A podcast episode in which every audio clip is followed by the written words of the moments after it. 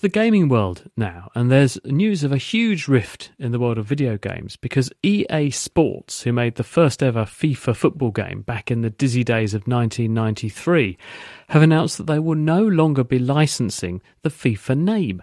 Chris Berrow from the Naked Gaming podcast has been finding out why and what the consequences could be. After working together for nearly 30 years, EA and FIFA have called time on their business relationship. The video game publisher Electronic Arts, or EA, says it's going to stop making FIFA branded football titles. The FIFA games represent one of the most profitable brands in gaming history, but the cost of renewing the license was one of the reasons that EA decided to ditch the partnership. FIFA apparently more than doubled the cost of the license they were looking for to a rumoured $1 billion per four year World Cup cycle.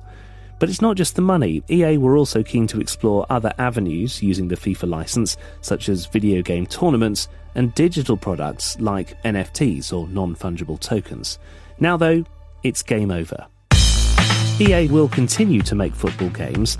The release of FIFA 23, though, will be the last collaboration between the two companies. For the publisher, their next series of games will be released under a new banner, EA Sports FC.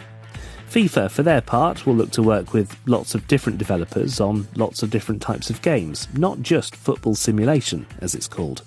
In a very long statement on their website, FIFA President Gianni Infantino said, I can assure you that the only authentic real game that has the FIFA name will be the best one available for gamers and football fans. The FIFA name is the only global original title. FIFA 23, 24, 25, and 26, and so on. The constant is the FIFA name, and it will remain forever and remain the best.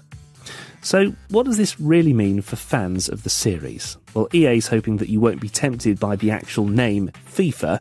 They're promising that you can have access to the same players, the same clubs, stadiums, and the leagues that you've come to know and love. They've already revealed that they've signed agreements with the world's top clubs and leagues.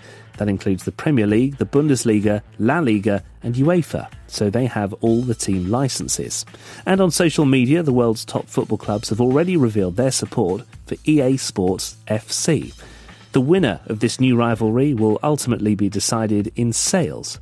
Now, that's a match we'll all be tuning in for. Chris Berrow, and for more gaming analysis, do check out the Naked Gaming Podcast. Hey, und was ist mit dir? Hast du auch etwas zu erzählen?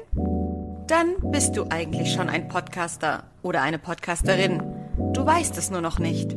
Egal, ob du dich einfach gern intensiv mit Freundinnen unterhältst, der Welt deine Leidenschaft näher bringen möchtest oder vielleicht auch dein Geschäft ausbauen willst.